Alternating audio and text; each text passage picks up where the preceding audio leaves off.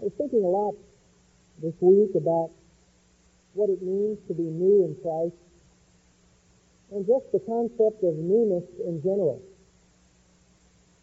And one of the things that came across my mind was the fact that, especially at Christmas time, one of the great joys of my life is to be able to be in our family room together, and as that Christmas tree is decorating that room, to be able, over the last several years as a father, to see our children become so excited about those gifts that are under that tree. And for me, as I thought about it, I thought about the idea that for, for those kids, it's not just what's in those packages that is exciting and refreshing and dynamic. It's really just the concept that whatever is there for them is new. You know, they get that little glimmer in their eye. They have that excitement. And of course, our boys uh, rip those packages open and throw away all of the trimmings. And of course, mom is always saying, no, no, no, let me keep that bow, let me keep that bow. And the girls are daintily taking all of it off, taking all of their time. You know all the differences. And I was thinking about that and thinking, boy, as a father, that is one of the greatest joys in life. Not just what they receive, but just the fact that what they're receiving is new. Brand new. And then I started thinking about other things that remind me of newness. I remember back to the time when we received our van. You know, the 12 passenger church bus that we have that's out there in the parking lot. For those of you who don't know, we have seven children, and when we secured that van with those 12 passenger seats in there, I remember picking it up and taking that key and putting it into ignition and turning it on and driving home with an excitement and an exuberance that when I drove into the driveway that all of those kids would be running out to that van and they would just be overjoyed and awed by the newness of that brand new vehicle. And of course, as every faithful father, as soon as they all piled in, I said, now listen, for the rest of your lives there will be no eating in this van. Which, as you also know, by the second day was the biggest pipe dream in all the world. They immediately began to live in that van just like they live in our house, but just to see on their faces the newness of it all. It's just one of the greatest joys in life. And the same thing happens for all of us, even as adults. When we receive something new or we acquire something new or we think about a new baby in the house or we think about a new relative or someone or something that presents to us the newness of life, it's just really overwhelming. It's just joyous. And as I thought about all of those things new, I thought about what Paul says here in Colossians 3. You remember last week, if you were here, we discussed what we might consider some very, very negative things about the old world, the old life. Verses 5 to 9 of Colossians 3, we had to talk about those things. They were old, and yet sometimes those old things sort of hang on us like dirty old clothes, and we want to strip them away and we want to get rid of them so that we might put on the new. You know, like going to a store and being given a gift or a gift certificate so that you can buy a new suit. And that's what we want as Christians. We want to be able to be clothed with new things, fresh, clean, wonderful.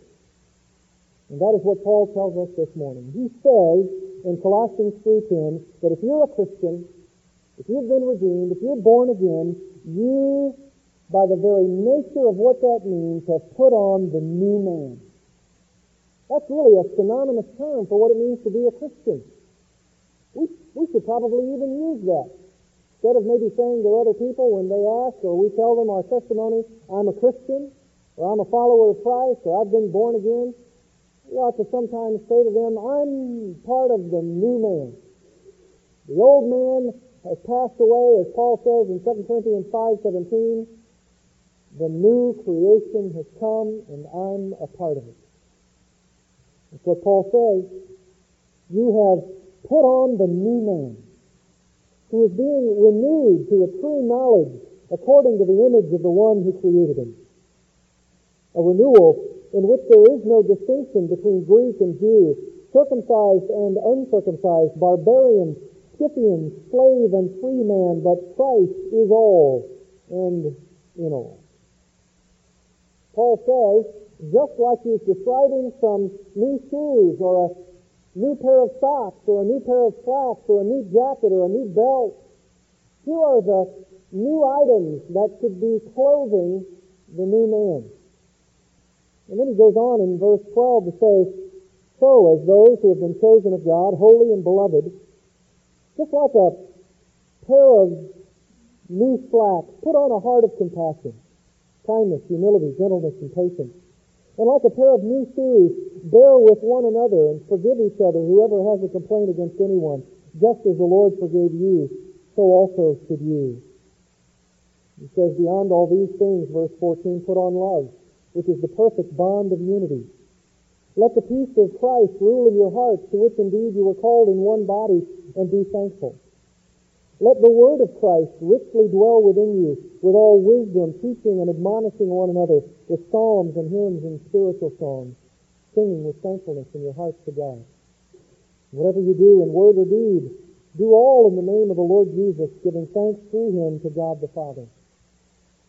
And then, just like those new clothes are metaphorically now a part of your life, he's saying there's some more items that are to be a part of the new man. Verse 18, wives, be subject to your husbands as is fitting the Lord. Husbands, love your wives and do not be embittered against them. Children, be obedient to your parents in all things, for this is well pleasing to the Lord. Fathers, do not exasperate your children so that they will not lose heart. He even talks about the new man's new clothes in verse 22 when he talks about employee-employer relationships. Slaves, in all things obey those who are your masters on earth, not with external service as those who merely please men, but with sincerity of heart, fearing the Lord. Whatever you do, do your work heartily as for the Lord rather than from men, knowing that from the Lord you will receive the reward of the inheritance. It is the Lord Christ whom you serve. For he who does wrong will receive the consequences of the wrong which he has done, and that without partiality. He even has a word to the masters who are new men in Christ. Employers, verse 1 of chapter 4, Masters, grant to your slaves justice and fairness, knowing that you too have a master in heaven. From Colossians 3.10 all the way to chapter 4, verse 1, this is really a single thought. One paragraph that describes what it means to be a new man and one who begins in that new man status to wear new clothes. Like going to the store and buying something that's fresh and new, or going to the lot in the car place and taking all of the looks that you can look and finding that fresh new vehicle for your family.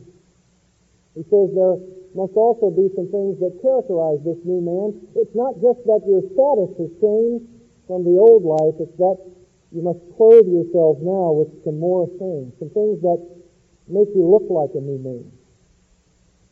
And we'll be going through this in much detail in the coming weeks. It'll take us some time to get through chapter 3 verse 10 all the way to chapter 4 verse 1, but it's going to be great. We're going to find out what is the new clothing items of the new man. We're going to look at two this morning. Verses 10 and 11. This is what Paul says is the first clothing item of the new man. Verse 10. He says, And you have put on the new man, who is being renewed to a true knowledge according to the image of the one who created him. This is what Paul is saying in verse 10. If it's true of me that I'm the new man in Christ, if old things have passed away, if new things have come, if I've been created by Jesus Christ to ultimately one day place my faith in Him, What is my life going to look like? If I say I'm new, what is the new man's characteristics? What are his desires? What are his habits? What does he look like? Paul says in verse 10, I'll tell you what he's going to look like. The very first thing that a new man should clothe himself with is to clothe himself in his thoughts. A renewal of his thoughts. The very first thing that should change about you as a Christian is your thinking. That's what Paul says in verse 10. Notice how he says it. He says, past tense, you have put on the new man. That is a past reality, a past fact. But even though that is a past reality, even though that has happened, that has happened to someone who is a Christian in the past, there are new characteristics. There is something that is happening now as a process. That's why he changes his tense in verse 10 to say, he has put on the new man, but he is being renewed to a true knowledge. And that beautifully brings together what is commonly called my justification, my being made initially right with God, and my sanctification. That is the process of spiritual growth. Paul says, what happened to you in the past was this. You came to faith in Christ. You were redeemed. You were bought with a price. You placed your faith in Christ. He forgave you of your sins. That is a fact. That is beyond questioning. You can have the assurance that if you have placed your faith in Jesus Christ, you have been saved. But, even though that is true, and even though it is true that you are new in Christ, if you've come to Him, even though you're new, you're not totally new. You're not completely new. You're not fully new, as though the moment you came to Christ in salvation, you could be immediately ushered into heaven and spend time worshiping and praising Jesus Christ face to face. No. There's a parenthesis. There's a gap in between. There's a gap in between your salvation and your glorification when you meet Christ and worship Him forever. And that gap, that parenthesis, is what we call the doctrine of spiritual growth. And this is what we're all going through. If you're here, if you're hearing my voice, if you're a Christian, you are going through, and I am as well, the process of spiritual growth. And that is exactly what Paul is referring to here. And he may use different words and different terminology, but he's talking about our spiritual growth. And the first thing he tells us about that growth is that if you're a new man, if you've really been translated out of the realm of darkness into the realm of light, you will change in your thinking. No man can claim that they are new in Christ without their, their thinking being radically changed. And here's the way Paul says it. You, if you're the new man, you are being renewed to a true knowledge. What does he mean?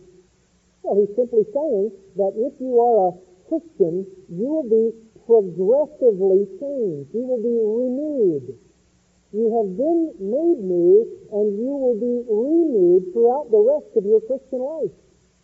That's why Paul could say in Philippians 1 6, For I am confident of this very thing, that he who began a good work in you will, what? Perfect it, will bring it to completion, will mature it until the day of Christ Jesus, until the day you actually stand before God as a glorified human being. That's all that Paul is saying about being renewed, and he loves that word. He loves the concept of being renewed. He says in Titus 3.5 that you and I have not done anything worthy of being saved, that we did nothing on our own to merit our salvation, but he saved us not on the basis of anything that we have done in righteousness, but according to His mercy, He has washed us, He has cleansed us, and He is renewing us by the Holy Spirit. He's giving us not only a new heart, but He's continually renewing that new heart to the place where it will be completely new. I love what Paul says in 2 Corinthians 4.16. He says, though our outer man is decaying, so so this body itself is breaking down, disintegrating. Yet our inner man, that which is the most true part of us, The spiritual dynamic of our soul, that, that inner man is being renewed day by day. It's being renewed. And the first thing Paul says that is a part of our renewal is a renewal to a true knowledge. And that's why I said a moment ago that when you first become a believer, your thoughts begin to change. Harken back to the time when you first came to Christ. For some of us, it's many, many years ago. For some of us, it may be very recent. But remember all of your thoughts. Remember all of those things that you were thinking about as a habit, as a characteristic of your life. You were tempted to sin and you did sin. You were tempted to think evil thoughts and you did think them. Now think of your salvation and think of what Christ now has done in you and what he's continuing to do to renew your thoughts, to challenge your mind, to think about things differently. He's given you the Word of God. He's given you the people of God. He's given you the Spirit of God to continue the process of spiritual renewal to take the spiritual principles of the Word of God and to translate them very practically into the very way you think. He uses, Paul does, a very interesting way of stating it. He says, a true knowledge.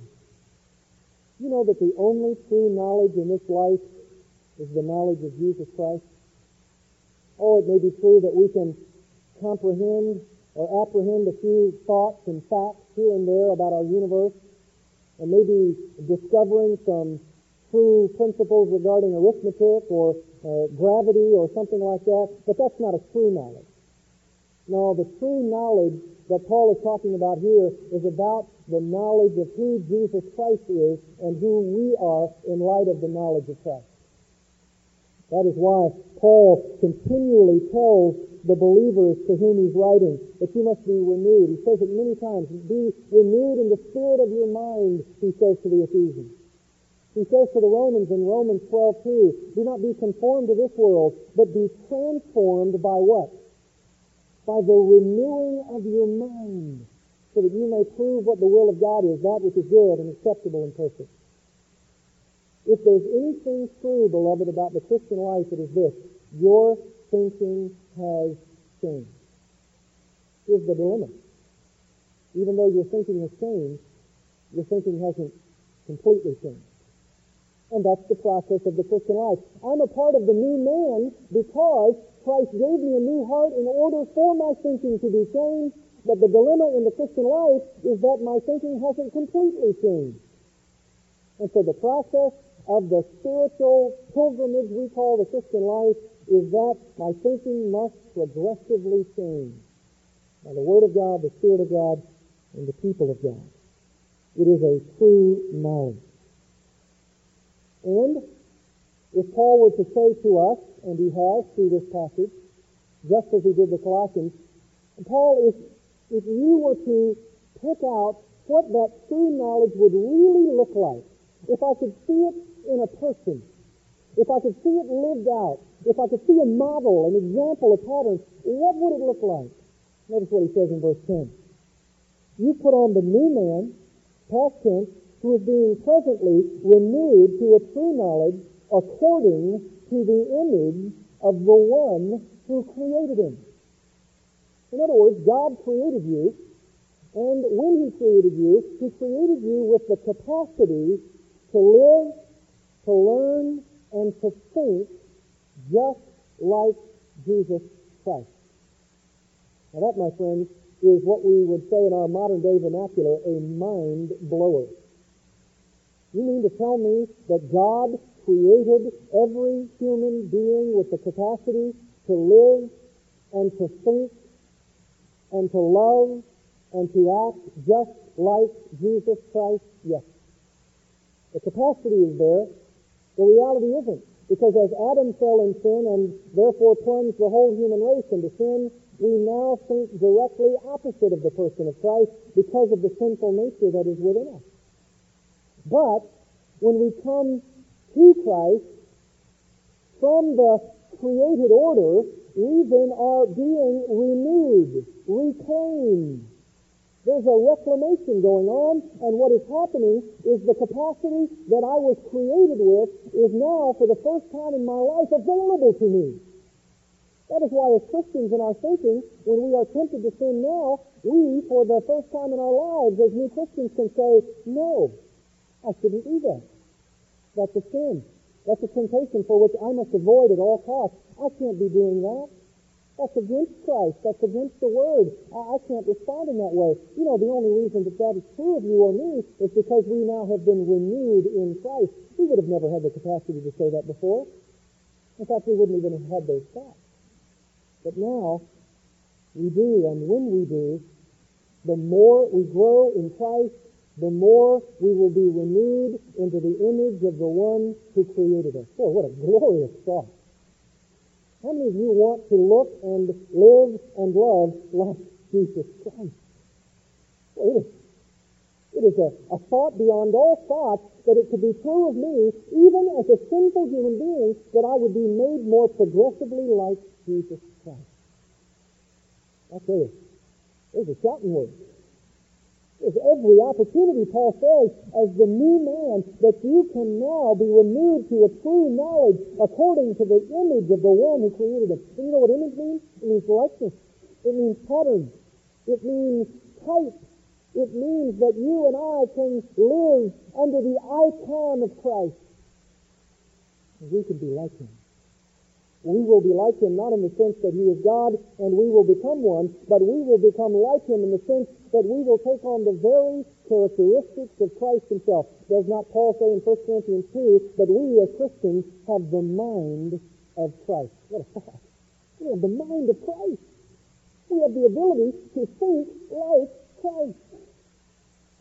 And that's what Paul says is new of us. And beloved, the illustration I gave you at the beginning of the message about that which is new under the Christmas tree for old and young alike, or that which you're able to do when you drive off the lot with the new van, that pales, my friends, in comparison with the opportunity to be made new in Christ and to be made more progressively newer in Christ.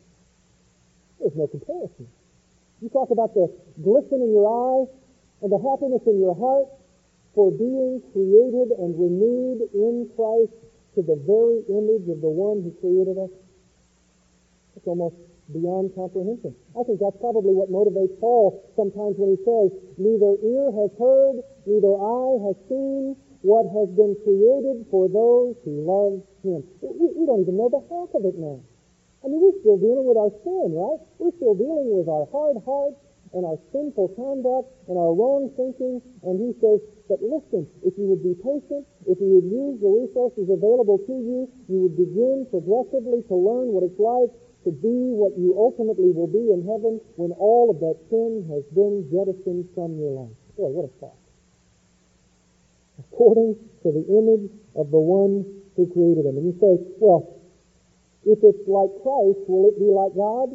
What does Paul say about Christ in Colossians 1.15? He is the image of the invisible God. We can be like Christ. Christ is God. We can actually take on godly characteristics. We can be renewed. That's the first thing that happens. The first thing. Number two. There's a second thing that happens to the new man in Christ. And if that weren't enough, if it weren't enough that our thinking could change and that we could be made more progressively like Jesus Christ, notice what Paul says in verse 11.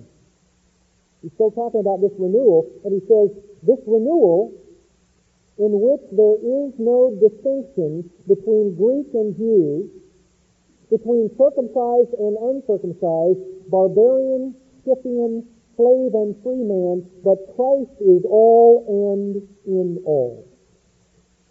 Paul says there's a second thing that happens to the new man. If you're a Christian, the fundamental thing that happens is your thinking is going to begin to change. And the very first place that your thinking is going to manifest itself in that change is in your relationship. In your relationship.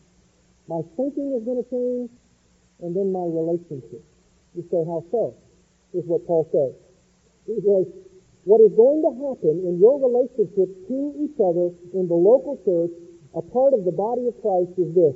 There will now be no distinction between Greek and Jew, or Jew and Gentile.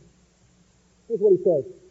Your thinking of the true knowledge of Christ will so change your life that relationally you will be able, as the body of Christ, to transcend all racial barriers. Now, beloved, if that doesn't fit our culture, I don't know what else does.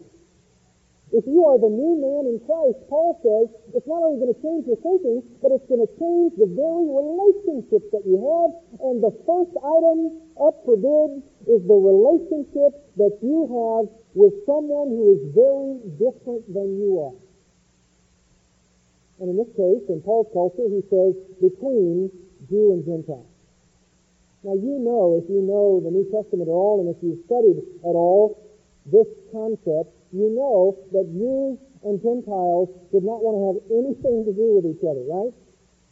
It might even be today that some Jews don't want to have anything to do with Gentiles. In fact, they might even say, I don't because it's not kosher. I don't want to have anything to do with non-Jews. And so you have sects, you have entities, you have people groups who are doing their best to stay within their own walls, their own barriers, and not to be able to associate with anyone outside. Well, that was very true of Paul's time. Very true. Paul comes along and he says, but wait a minute. If Jesus Christ is our all in all, then at least in the church, regardless of what's happening in the society, there should be no distinction between Jew and Gentile. That is abolished.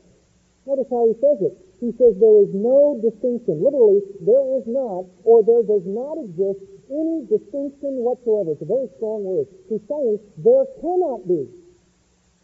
Why? Well, if we're supposed to be a light that is shining brightly for the world to see, and if the world is keeping their distance from each other racially, what should we do? We should be so different from those people in the world that we have racial harmony, not racial disharmony. Whether it's Jew or Gentile or whatever. I remember. In fact, my mother and I, who's here this morning, talked about this some time ago, and it refreshed me again about this experience that I had. We were talking about the fact that when I was in junior high, uh, in Van Buren, Arkansas, that I was playing junior high football at Izard County Elementary School and junior high. And when I was playing football, I became friends with a man who was black. And because my mother had always taught me that there was no racial disharmony at all for anyone, I began a friendship with this man. And as junior hires, we would want to spend time together. You know how it is when your kids come home and they say, Mom, Dad, I want so-and-so to come over to the house. It sometimes means that three or four people come trailing behind. And it ends up being a party. Well, this man I wanted to have some extra time with, and so I invited him to spend the night over my house. Well, you wouldn't believe the tremendous tension that apparently in our culture that created, for which I was totally unaware. I was spoken to very harshly by other people asking me the question, why would you let a black man sleep in your house? Now remember, this was at a time, because I'm an old fellow, where racial tensions were not what they are today. They were much worse. And I remember thinking to myself, Oh, this is cruel. This is just another human being. This, this is just a, a person who who's like me. He, he has eyes and ears and arms and legs like me. It's just that his, that his skin is a different color. I, I don't understand. And as a junior high boy, you, you could readily understand how difficult that may be. In fact, unfortunately, I had to move away from, from Van Buren. We moved away to a different city had I had the opportunity, I'm sure our friendship would have grown and grown because in high school he became a star and later then became a star at the University of Arkansas as a running back. His name is Mark Douglas. I remember fondly thinking about Mark. He was a sweet man. He, he was a man who wanted to have relationships with anybody regardless of the color of their skin. That's exactly what Paul is saying. If you're new in Christ, does it really matter what the color of another person's skin is? No. Does it even matter that they are different than we are? No. What matters is Christ. Christ is all in all. Paul even said it this way in Romans chapter 3. about the Jew and Gentile issue, probably as simply yet profoundly stated as this. Romans 3.29, Or is God the God of Jews only? Is he not the God of the Gentiles also? Well, what would the Jews say? No, no, he's not the God of the Gentiles. He's only the God of the Jews. Paul comes along and says, no, he is the God of Gentiles also. Since indeed God, who will justify the circumcised, that's Jews, by faith, and the uncircumcised, that's non-Jews, through faith, is one. We're all together. Wouldn't it be a tremendous testimony if we as a church body had all kinds of different colors and hues and thinking so that the world could look at us and say there's no racial insensitivity there. That seems to be a hot topic in our day, doesn't it? I also remember my time when I did move away to a different city and I went to Luxora High School in Luxora, Arkansas on the complete opposite side of the state. And when I graduated, I graduated with a graduating class, listen to this, 36 people. And when I did, I graduated with a graduating class that was 90% black. It was my white face, my white cousin, and two other white people. The rest were black. And there were times where there was racial tension there as well, and even times where we were attacked. I was even attacked one time physically, that I remember. And it was because of the color of my skin. And I received what you might call reverse discrimination at that point. But you know, I'm sure that one reason God did that in my life was to show me, at least in some small measure, what those people have experienced over much of their life. And that was a tremendous and valuable lesson, even though it's not one that I would have likely wanted to revisit time and time again. But I'll tell you this, when those things stick in your mind, they echo when you read words like this. There is no distinction between Greek and Jew. There's no racial barriers. And not only does he talk about racial barriers, but he talks about religious barriers. You see the next phrase? Circumcised and uncircumcised. He's simply talking about those who are a part of the, the in crowd, those who have been followers of Jehovah, and those who are not those who've been physically circumcised, which automatically for many of them meant that they were in, and those who were not physically circumcised, which they, the circumcised, automatically assumed that they were out. And Paul comes along, and that's why he had such a problem with the Judaizers of his day, those who believed it was Christ plus circumcision. He came along and said, I'm here to tell you that because of Jesus Christ, there is now absolutely nothing to being circumcised or uncircumcised. What the issue is, is faith in Christ. Now you know why Paul was stoned and left at the end of the city for dead. Because to come along like that as a crusader for Christ and say there is now no distinction whatsoever between those who are circumcised and those who are not, the issue is faith in Christ, that was inflammatory. That was that was not good. In fact, Paul, to the very ones who were promoting such a thing, said in Galatians some very, very critical words. Galatians 5, 6. For in Christ Jesus, notice these words, neither circumcision nor uncircumcision means anything but faith working through love. Well, what would a circumcised Jewish person do with that? You mean to tell me that all that I was thinking on before Paul is now of no avail? That I must place my faith in Jesus Christ? And to top it off, once I place my faith in Jesus Christ, I'm going to have to hobnob and fellowship with uncircumcised people? That's too much. That's too much for me to bear. But Paul says, the issue, my friends, is Christ. It's Christ alone. It's faith in Christ, and it is faith working through love. This is, this is really a passage on love, isn't it? This is loving other people, even people who are different than I am. We even have that difference in the Bible church, don't we? We have those who are highly educated. We have those who have received little education.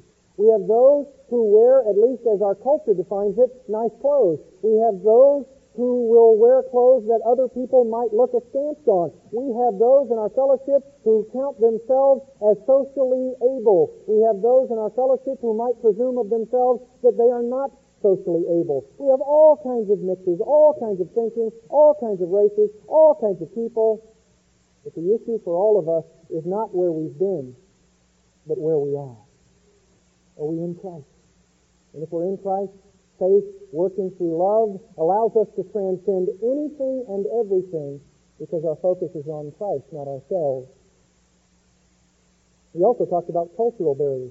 Look what he says. He says, there's no distinction between Greek and Jew, that's racial. Circumcision and uncircumcision, that's religious. And then he says, barbarian Scythian. You say, you've read that several times when you've read Colossians 3. What in the world is a Scythian? Well, it's very simple. The Greeks of that time believed they were the in crowd. They had the knowledge. They had all of the things, the literature, the theaters. They had everything down pat and they thought everybody else who was a non-Greek kind of person was, in their definition, a barbarian. That's probably where we received that phrase when we talk about someone who seems to be uncouth. We say they're acting like a barbarian. Well, that's exactly what the Greeks said. They said everybody who's non-Greek, everybody who doesn't speak the Greek language, well, they're barbarians. Somebody who was unintelligent, someone who was inarticulate, someone who was a stammerer, someone who was to be avoided at all costs. And even more so, he even uses the word Scythian, and that was on the lowest rung of the ladder. I mean, it was one thing to be a Greek. It was another thing to be a barbarian, and it was another thing to be a Scythian. That was just above what people considered wild beasts. And Paul says, even on what might be perceived in your culture as the lowest possible scum or dregs of the earth in somebody's estimation, in Christ there is no distinction. This is a commentary on our day. This is a commentary on the social mores and methodologies of so many people and their thinking. And as it is true of so many other things, does it not invade the church? Does not those thoughts and those methods and those predilections and those presuppositions and those prejudices all somehow tend to infect the church? It shouldn't.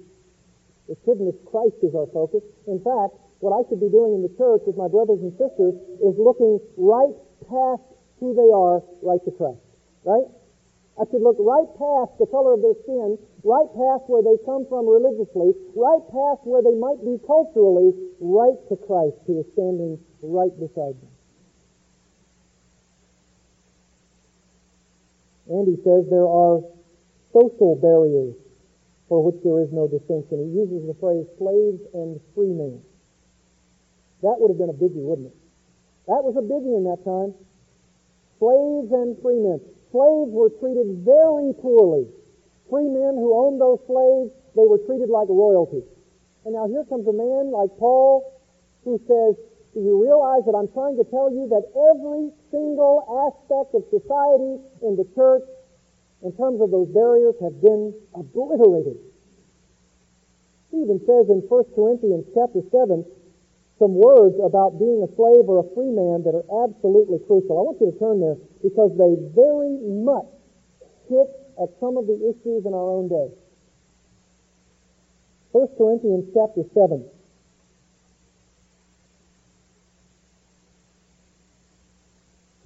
I wish I would have been a Christian and I wish I would have known this passage when I dealt with someone in that junior high time frame. Because this is exactly what Paul is saying. He even begins to say in verse 17, only as the Lord has assigned to each one, as God has called each, in this manner let him walk. So I direct in all the churches. In other words, if you came to Christ as a slave, stay a slave. If you came to Christ as a free man, stay a free man. If you came to Christ as a single person, stay a single person. If you came to Christ as a married person, stay a married person. If you came to Christ as a widow, stay a widow. Because your station in life is not the issue. The issue is, have you come to Christ? He says, verse 18, was any man called when he was already circumcised? He is not to become uncircumcised. Has anyone been called in uncircumcision? He is not to be circumcised. In other words, that's not the issue. Faith working through love is the issue. It doesn't matter if you're circumcised or uncircumcised, whether you have been called as a free man or a slave. In fact, he says, circumcision is nothing, and uncircumcision is nothing, but what matters is keeping of the commandments of God. Now you know why he was such an unpopular fellow. Can you imagine Paul writing a speech in the local synagogue saying, Beloved, uncircumcision is nothing. And all of the Jewish people say, Amen, Amen. And then he says, by the way, circumcision is also nothing. Hmm. What? This is our religion. This is our heritage. You're telling me it's nothing? He says, I'll tell you even more. Each man, verse 20, must remain in that condition in which he was called. You say even slavery? Come on, that's a social evil. It must be obliterated. What does he say in verse 21? Were you called while a slave? Do not worry about it. But if you are able to become free, rather do that. What's he saying? Well, if you've come to Christ, and if your master's a Christian, and your master says, I want you to serve the Lord fully, I don't want you to work for me anymore, I want you to be freed up, you're no longer my slave, serve Christ as a free man. What does Paul say? Do it. Do it. But don't be bound up in that. Don't give your life for that. Don't assume that you can't work for the Lord in this case. He says in verse 22, For he who is called in the Lord while a slave is the Lord's freed man. In other words, you may be a slave on this earth, but you're free in Christ. You're the Lord's freed man. What? Likewise, he who is called while free is Christ's slave. Hey, listen, if you're the boss, you can't treat slavery in such a despicable way because you have to realize this, that if you have a slave who's a Christian and you must treat him fairly because your master in heaven is watching. Which is exactly what Paul says in Colossians 3. Masters, watch out. Don't treat these Christians, these brothers in Christ who happen to be your slaves in an unworthy manner because your master in heaven is watching. You see, you can, you can get along in any aspect of church life regardless of your condition. That's the whole point. F. F. Bruce says it this way. I love it. Outside the Christian fellowship, those barriers stood as high as ever. And there were Christians on the one side and on the other. From the viewpoint of the old order, the old life, the old man, these Christians were classified in terms of their position on this side or that of the barrier. If, if you were someone who looked down on someone else, the social world told you that's good. That's good to keep up those walls. But Within the community of the new creation, being in Christ, these barriers were irrelevant. All the walls have come down, smashed by Christ. Indeed, they had no existence. This is a message for our day, my friends. We should have no racial, religious, social, or cultural barriers whatsoever. Because if we're trying to witness to the world in that way, how much greater is our witness if we show people in the church how to love, how to live, how to act, how to serve. And then Paul says, the most important issue of all is that Christ is all and in all. He's driving this point home, and he uses that tremendously inclusive word all. It is not racial, religious, cultural, or social. It isn't any of that. The distinctions are over. What is important for every member of the body of Christ is that Christ is all and in all. If He's in you, you can't act like that because that's not how Christ acts. You remember when Christ went to go see the woman at the well, He had purposed to evangelize the lost, and the strategy of the day, if you were a Jew, was to go right around Samaria, right? What did Christ do? He went right through Samaria, and then this woman at the well said, What are you doing? You're a Jew. How can you be doing this? This is not what your people do. And it, it, it is as Christ were to say to her, I'm not like those people. I've come to tell you about the fountain of living water. I don't care what your skin color is. I don't care what your racial issue is. I don't care what your cultural barriers are. I don't care about any of that. What I care is that you as a human being have been created in the image of God, and my business with you is to renew you to the image of the one who created you. Why? Because Christ is in all. Christ is all. Just think of it as we close this morning. Think of it. Think of that phrase. Let it mull over in your mind. Christ is all and in all. Is Christ all to you? Christ all to you today? Do you look past people when you look at the person of Christ? Or do you get hung up on what their skin color is, on where they come from and their socio-economic conditions? Do you have problems with what they wear? Uh, do you look askance at who they are and where they've come from? Look past them, folks, to Christ. Christ is all and in all. It's almost as though that phrase were put there by Paul as a, as a banner. Christ is all and in all. Last night when I was meditating on this passage, I kept in my mind thinking, Christ is all and in all. Christ is all. Christ is all. Christ is everything to me. He's everything to me that everything is that is important. Why should I get hung up with who and what other people are or do to me? Beloved, as an act of my will, I will never become angry or bitter at any of you for any reason, no matter what you do to me. And I don't want you to become embittered or angry at anything I might do because we are serving Christ working by faith through love. Is it really important, some of the things that we deem as so incredibly important that we, that we would treat each other in such a way? Christ is all and in all. Last night I came to the place where with tears in my eyes and tears flowing down my face, I said to myself, Christ is all and in all. Christ is all that we need. Why should we come to the place where anything about someone's life, their thinking, their behavior, their character could ever make me not want to love them and to serve them and to be all for them that they must be for Christ? If we're talking about fellow members of the body of Christ, how can we not love them as Christ loved them and gave himself for them? Folks, we have such a fickle society around us that we will leave at a moment's notice and we will take off when the heat is there or when there's preaching that is convicting or when people hold each other accountable. We must not do it. We must say to each other, Christ is all and in all, and I'm committed for the long haul. Isn't Christ committed to us in that way? Will he say to us at any time, I walked away from you? No. No, he said, for you, God.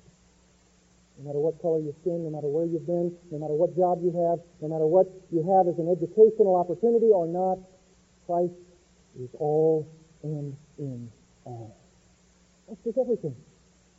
It's our goal, our focus, our design, our desire, our Redeemer, our friend. Why should we ever look at each other with anything but love and affirmation? You say, even when they sin against me, even when they do things that should not be done, even when they sin against me grievously, yes, and a thousand times yes. Because Christ redeemed all of us from the curse of the law. He took all of that sin to Calvary.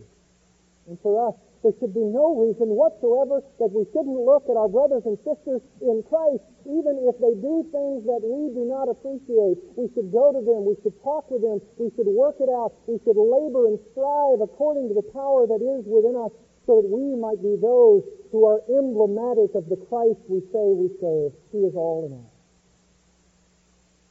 Bow your heads with me this morning. Christ is all in all.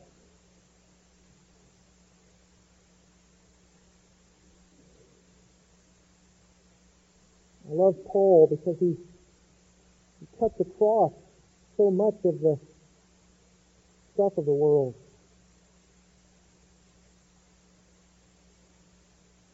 Father, thank you for giving us this tremendous letter for showing us that there cannot be any clothes that the new man wears that are stained and tattered and torn from the old life and from an old way of thinking. You've given us a new heart, and now you're fitting us for new clothes. As an act of our will, may we put them on. May we say to each other, regardless of the relationships I have or don't have. I am committed to being what I must be for those in my relationship with them because Christ is all and in all. Oh Lord, thank you for beautiful and glorious morning in which we've been convicted, all of us, myself included, about the need to accept one another. Even in the hard times, even in the difficult times, even in the times where there's misunderstanding and confusion. Christ is all in all. Let's rally around Christ.